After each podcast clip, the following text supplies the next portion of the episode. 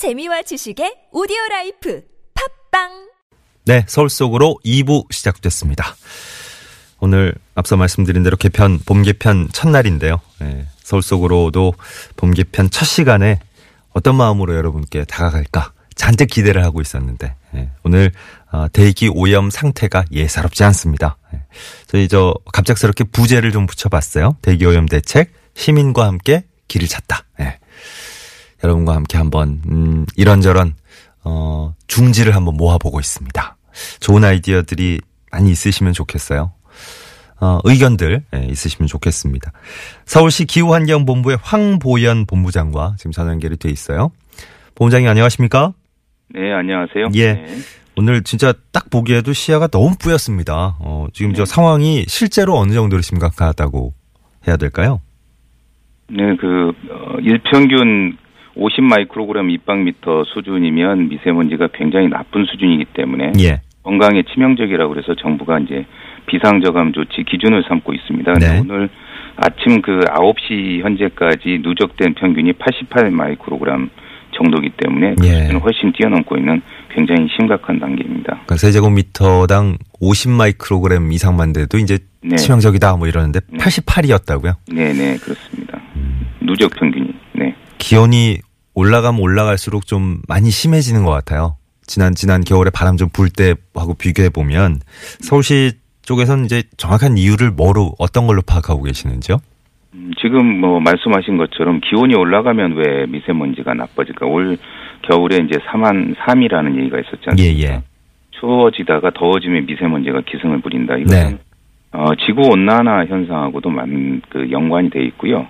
어, 기온이 올라가면 그 미세먼지가 가스상 활성화가 촉진되기 때문에 특히 그 초미세먼지 PM 2.5 농도에 대한 가스상 물질들이 활성화되는 그런 원인이 있습니다. 예. 어, 서울시가 어, 지난 2016년 그 서울 지역에 있는 미세먼지의 원인을 분석한 결과에 보면 어, 지금 중국에서 들어오는 영향이 한 55%, 국내 요인이 약 45%로 보고 있고요. 예. 기타 국내 요인 중에서는 이제 기상 변화가 컸습니다.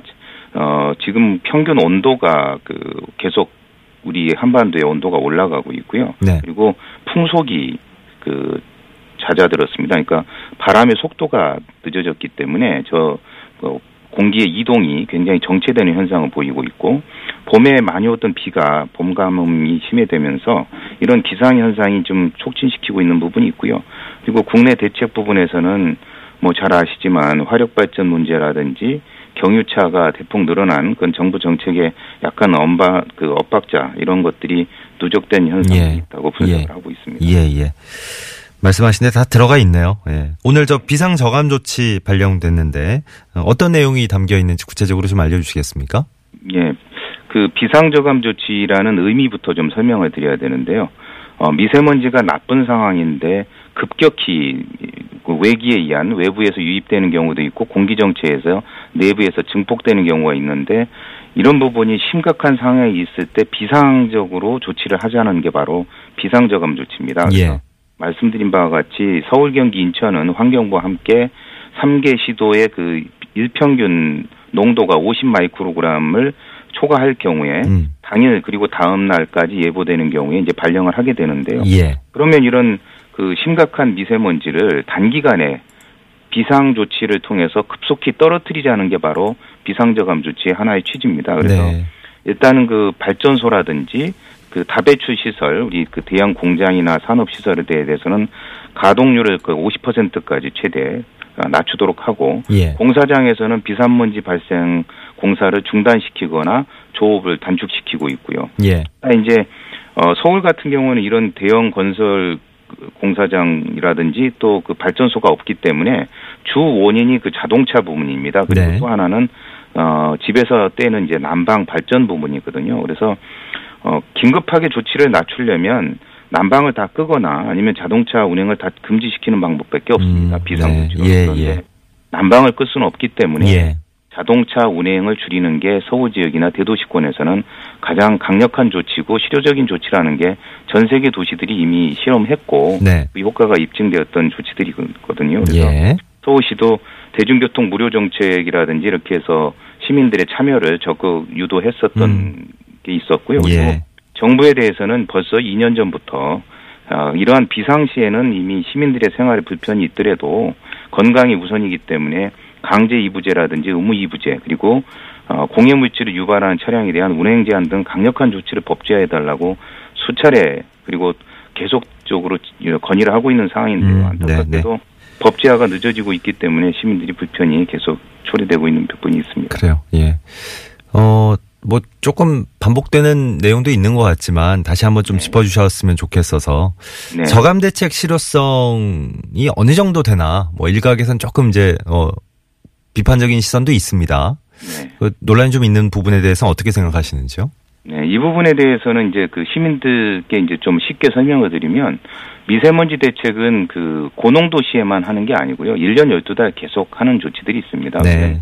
자동차 부문에서 그 PM이라고 하는 독성 물질을 내뿜는 경유 차량에 대한 친환경 조치라든지 저공해 조치는 1년 12달 계속 진행되는 조치들이고요. 서울시는 이미 어 지난 6년 동안 약 33만 대의 경유차를 저공해 조치를 해 왔고요. 그리고 서울 7,500대 시내버스도 다시 엔진 버스로 친환경 버스로 다 바꾼 조치들이 이미 진행이 되는 겁니다. 음. 이런 평상시 대책 부분과 비상시 지금 급속도로 나빠졌을 때 이런 대책이라든지 전기차나 주- 그 수소차 얘기하는 건 너무 한가한 얘기고요. 예. 지금 상황에서 어떻게 줄일 것이냐 부분이 중요하지 않습니까? 그래서 네. 그런 비상시에는 자동차 그 이부제 강제 이부제라든지 그 다배출 시설에 대한 가동 중단과 같은 극약 처방이 불가피하다는 것을 시민들이 이해해 주셨으면 좋겠고요. 그리고 네.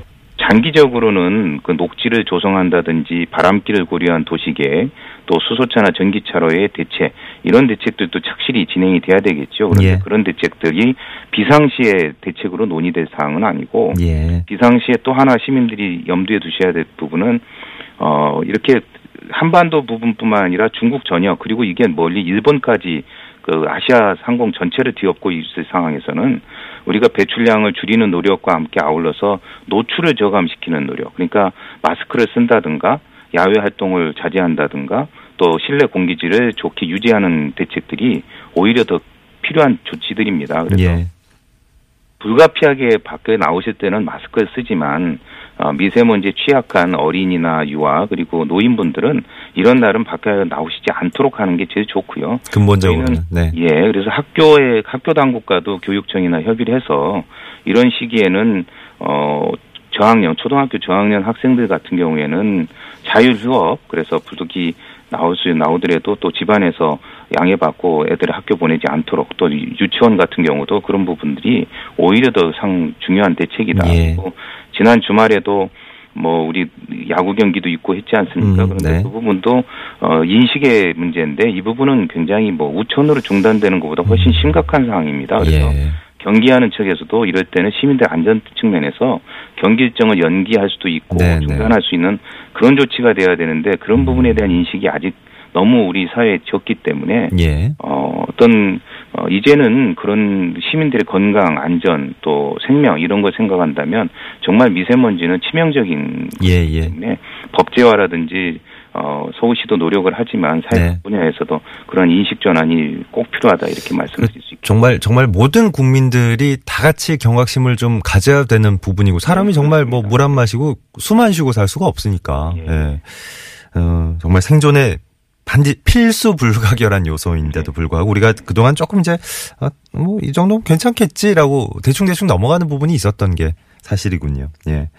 지금 자, 자율 차량 이부제도 시행이 되고 있고 끝으로 하나만 더 여쭤보고 싶습니다. 미세먼지 대책 뭐 모두가 함께 해야 될 일이라고는 지금 몇 번이나 강조를 해 주셨고 끝으로 시민들께 뭐 부탁의 말씀 또 좋고요. 꼭 드리고 싶은 말씀 있으시다면.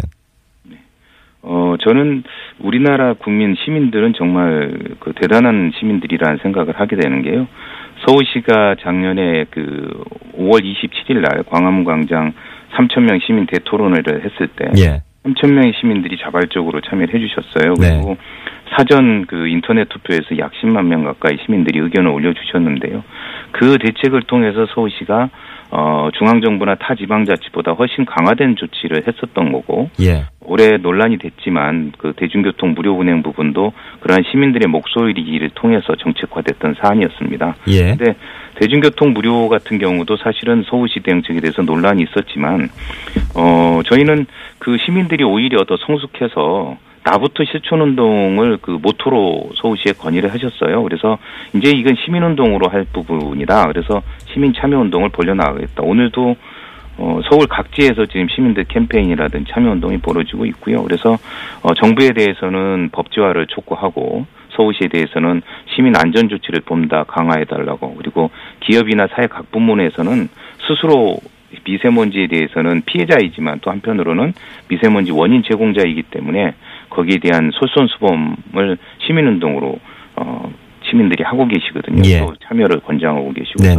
우리가 우리 시민들이 촛불 집회에서 경험한 것처럼 굉장히 성숙된 시민들이기 때문에 예. 또 최근까지 이러한 부분에 대한 인식이 또 정보의 제공이 부족했기 때문에 충분히 인식을 못했었다면 이제는 시민들이 너무나 정확히 피해 사항이나 문제 인식을 하고 계시기 때문에 예. 어, 우리 사회가 변할 것이고 또 훨씬 더 치밀한 법제화 그리고 제도화로 어, 향후에는 어, 이런 매년 반복되는 봄철만 되면 이런 문제가 어, 음. 해소될 수 있도록 그렇죠. 그리고 그렇게 서울시도 노력을 할 겁니다. 네네.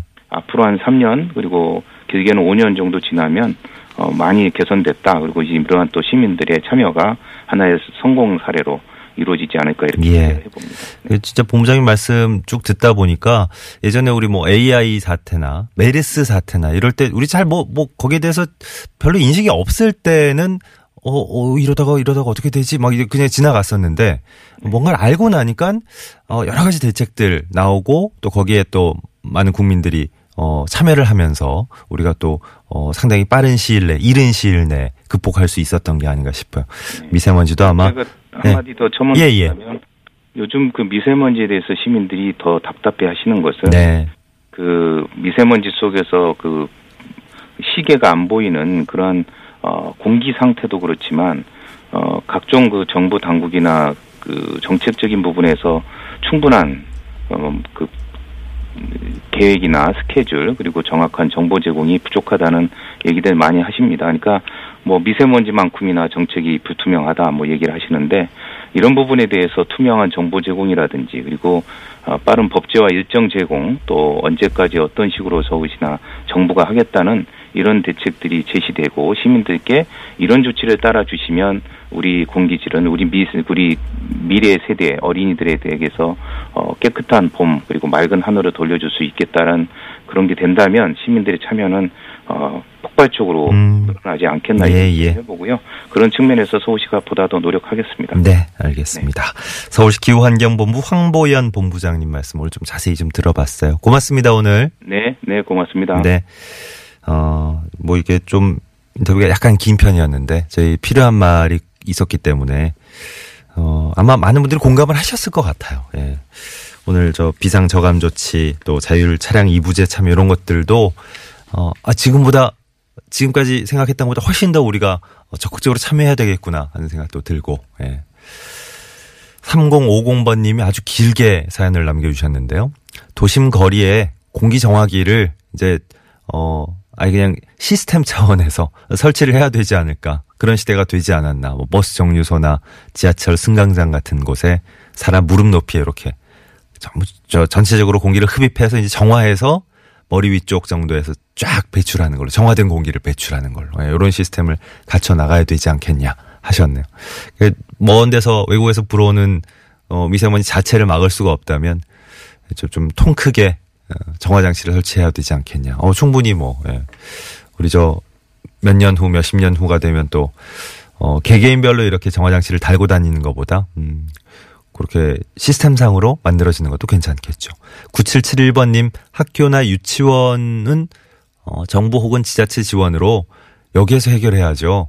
어, 집에 무조건 나오지 말라 뭐 이런 것도 어, 제일 좋은 대안만은 아닌 것 같아요. 뭐 이런 얘기도 해주셨고 어, 여러 가지 생각해 볼 만한 거리들을 남겨주시는 그런 사연들이 오늘 쏟아지고 있습니다. 고맙습니다.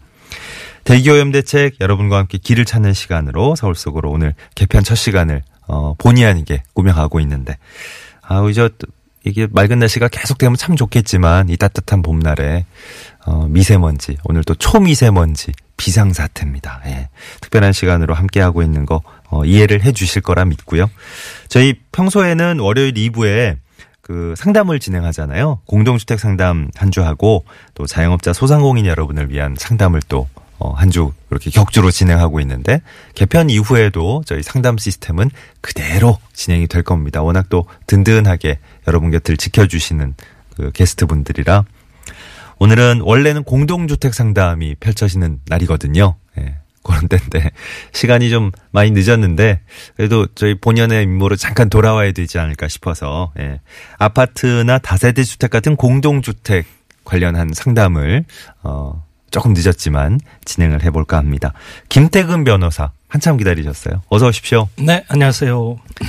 뭐 저희 스튜디오로 오신 건 한참 됐고요 저 제 옆자리 오신 것도 지금 한 20분 정도 네. 예, 돼 가시는 것 같네요. 고맙습니다. 오래 기다려 주셔서 구글 플레이 스토어나 애플 앱 스토어 이용해서 TBS 앱 내려받으신 다음에 실시간 저에게 무료 메시지 보내실 수 있습니다. 샵 0951번 단문 50원 장문 100원 유료 문자 카카오톡은 TBS 라디오와 플러스 친구 맺으시면 또 무료 참여하실 수 있고요.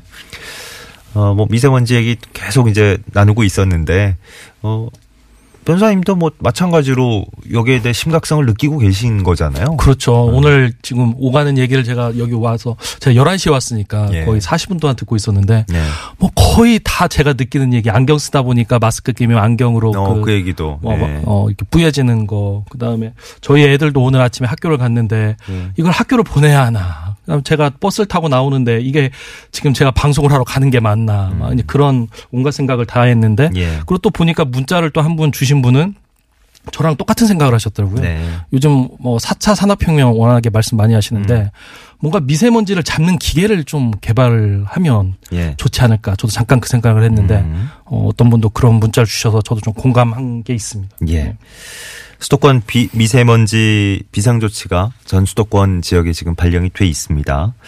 어, 아마 오늘 오후 정도 되면 그래도 어, 보통 수준으로 돌아가지 않을까 기대를 하고 있다는데 어떻게 될지 잘 모르겠어요. 추이는 좀 지켜봐야 되는 거고 환경부 차원에서는 어, 오늘 아마 저녁 5시 이후에 내일 또 발령을 할지 말지를 어, 결정을 할 것 같습니다. 내일부터 또 그 초미세먼지 관련해서 미세먼지 관련해서 나쁨 단계 기준이 좀 강화될 거래요. 예. 발표는 아마 예전대로 그대로 할 것 같은데 기준은 조금 더 강화된 상태로 아마 판정을 할 것 같습니다. 아파트 스프링클러 배관과 관련된 그 최근에 판결이 있었습니까? 이 네. 소식 먼저 좀 전해 주신다고요? 예, 일단 뭐 미세먼지도 심각한데 예. 지금 우리나라 건축물의 소방 안전 문제도 좀 심각해요. 지금 오늘 자 그 언론 보도에 따르면 서울시 소방재난본부에서 그 다중 이용 시설물에 대한 특별 조사 결과를 발표를 했습니다. 예. 다중 이용 시설이라는 거는 이제 불특정 다수가 사용할 수 있는 이제 건축물을 얘기를 하는 건데 음.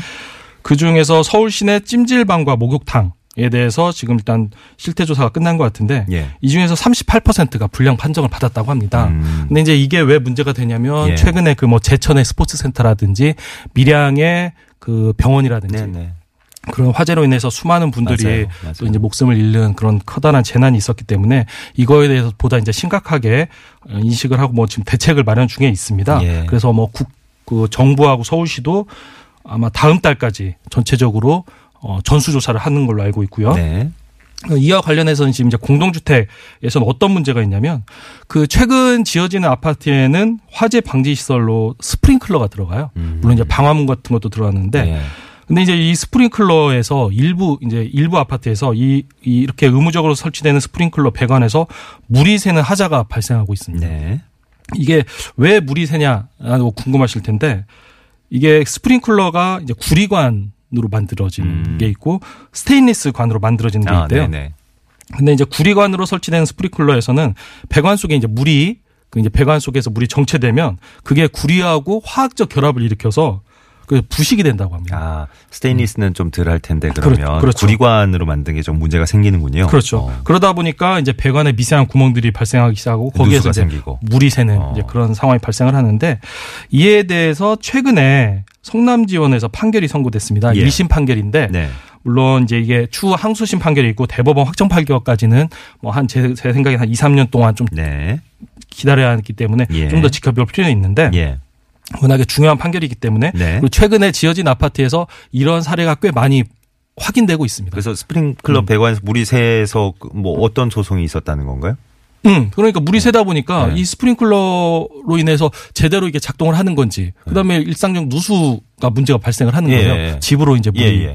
흘러내리는. 예. 그래가지고 이거에 대해서 이제 스프링클러는 그 집과 집이 연결되다 보니까 공용 부분이라고 하고 예. 이 공용 부분에 대해서 아파트 입주자 대표회의에서 어. 소송을 제기했습니다. 그러니까요. 어떤- 하자 보수 비용에 상당한 손해배상 소송. 아, 이걸 제기를 했는데 예, 예.